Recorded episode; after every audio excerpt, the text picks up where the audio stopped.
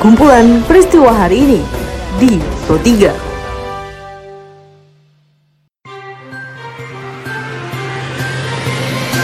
Pendengar, selamat berjumpa kembali di podcast Pro 3 RRI dengan kumpulan peristiwa yang terjadi pada hari ini.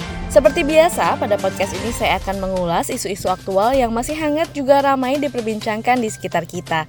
Tentu saja pendengar nanti akan saya hadirkan cuplikan informasi dari reporter kami.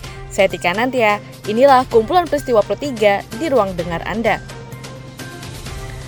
Sebelum masuk ke dalam beberapa isu aktual yang akan saya hadirkan saat lagi, pendengar seperti biasa saya mengundang Anda terlebih dahulu untuk mampir ke laman berita kami di rri.co.id. Anda juga bisa follow dan berkomentar langsung di sosial media kami di Instagram, Twitter, juga Facebook dengan mengetik at RRI Programa 3 di kolom pencarian Anda. Pendengar Lembaga Keuangan Dunia ini memproyeksikan pemulihan ekonomi Indonesia – pasca serangan krisis akibat pandemi COVID-19 dikabarkan dapat menjadi yang tercepat setelah Tiongkok. Dilaporkan oleh reporter kami Pradip Tarahardi, Hal itu disampaikan Presiden Joko Widodo dalam rapat terbatas rancangan postur anggaran pendapatan dan belanja negara tahun 2021. Dan bahkan IMF memperkirakan ekonomi dunia akan tumbuh 5,4 persen. Ini sebuah perkiraan yang sangat tinggi menurut saya. Bank Dunia 4,2, OECD 2,8 sampai 5,2 persen. Saya kira kalau perkiraan ini betul, kita akan berada pada posisi ekonomi yang juga mestinya itu di atas pertumbuhan ekonomi dunia. Dan e, Indonesia juga diproyeksikan masuk ke kelompok dengan pemulihan ekonomi tercepat setelah Tiongkok. Ini juga kalau proyeksi ini benar, saya kira patut kita syukuri. Namun kita tetap harus waspada kemungkinan dan antisipasi kita terhadap resiko terjadinya gelombang kedua, second wave, dan masih berlanjutnya sekali lagi ketidakpastian ekonomi global di tahun 2021.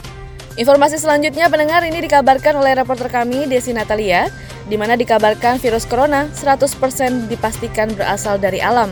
Hal itu disampaikan oleh Kepala Departemen Epidemiologi Fakultas Kesehatan Masyarakat Universitas Indonesia atau FKMUI, Dr. Tri Yunis Miko Wahyono ketika di Wuhan terjadi uh, wabah gitu, WHO diizinkan untuk masuk. WHO mau membuktikan apakah ada konspirasi begitu, apa karena di China ada laboratoriumnya, laboratorium virus asalnya kan dipunya. Tapi kemudian uh, pada waktu uh, di Wuhan teratasi itu WHO hmm. mengatakan tidak ada konspirasi. Yang kedua yeah. yang uh, mengatakan tidak ada konspirasi adalah kalau itu buatannya virusnya, yeah. maka uh, virus itu tidak akan bisa menyebar ke Eropa, ke kemudian ke Asia, kemudian ke Amerika begitu. Jadi ini memang alamiah hmm. yang bisa terjadi Para ahli menyatakan potensi kerusakan akibat isu dan desas-desus yang mengabarkan corona adalah konspirasi.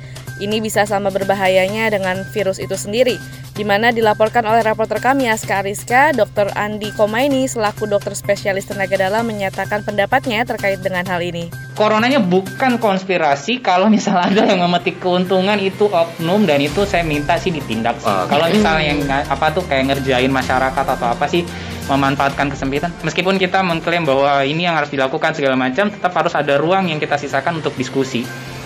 Pendengar informasi selanjutnya, sistem belajar online di tahun ajaran baru ini menuai protes dari orang tua siswa karena dianggap bukan lagi solusi pendidikan di tengah pandemi COVID-19. Orang tua menganggap sistem pendidikan daring ini justru membuat anak-anak ketergantungan dengan pendampingan orang tua, bahkan tidak ada pemahaman mendalam dalam proses belajar mengajar. Berikut penjelasan dari wali murid di Denpasar, Melani Dewi saat diwawancarai oleh reporter kami Ayu Rini. Terus tiba-tiba harus mampu menjelaskan secara apik kepada si anak di mana materi-materi itu lo menjelimet banget jadinya memacu adrenalin juga itu kurang lebihnya sering ngamuk-ngamuk lah Pendengar selanjutnya merupakan informasi terkait dengan update kasus yang diakibatkan oleh pandemi COVID-19 di Indonesia. Laporan ini dikabarkan oleh reporter kami Safira Amalia, di mana saat ini setidaknya ada lima provinsi di Indonesia yang menyumbang kasus tertinggi dalam sepekan terakhir. Berikut penjabaran lebih lengkapnya lagi dari juru bicara pemerintah terkait COVID-19, Profesor Wiku Adhisa Smito. Lima daerah tersebut berkontribusi cukup besar kepada jumlah kasus positif yang ada di Indonesia dan kasus baru per minggu terakhir yaitu sejumlah 12.364 kasus. Ini perlu menjadi perhatian kita semuanya, terutama untuk daerah-daerah penyumbang kasus positif terbanyak mingguan agar pemerintah pemerintah daerah bersama dengan masyarakat betul-betul dapat menekan uh, laju kasus ini dan menerapkan protokol kesehatan dengan ketat. Pendengar informasi tadi sekaligus mengakhiri perjumpaan kita pada podcast edisi hari ini. Dengarkan terus podcast edisi hari ini dan juga hari lainnya di Spotify dengan hanya mengetik Pro 3 RRI di kolom pencarian Anda. Pendengar tetaplah menjaga jarak, ikuti protokol kesehatan dengan baik, dan teruslah mengikuti berita terupdate di Pro 3 RRI. Saya Tika Nantia beserta dengan tim editor podcast kami Kalis Pariski undur diri. Sampai jumpa. Sejalanan ibu kota DKI Jakarta masih Kumpulan peristiwa hari ini di Pro 3.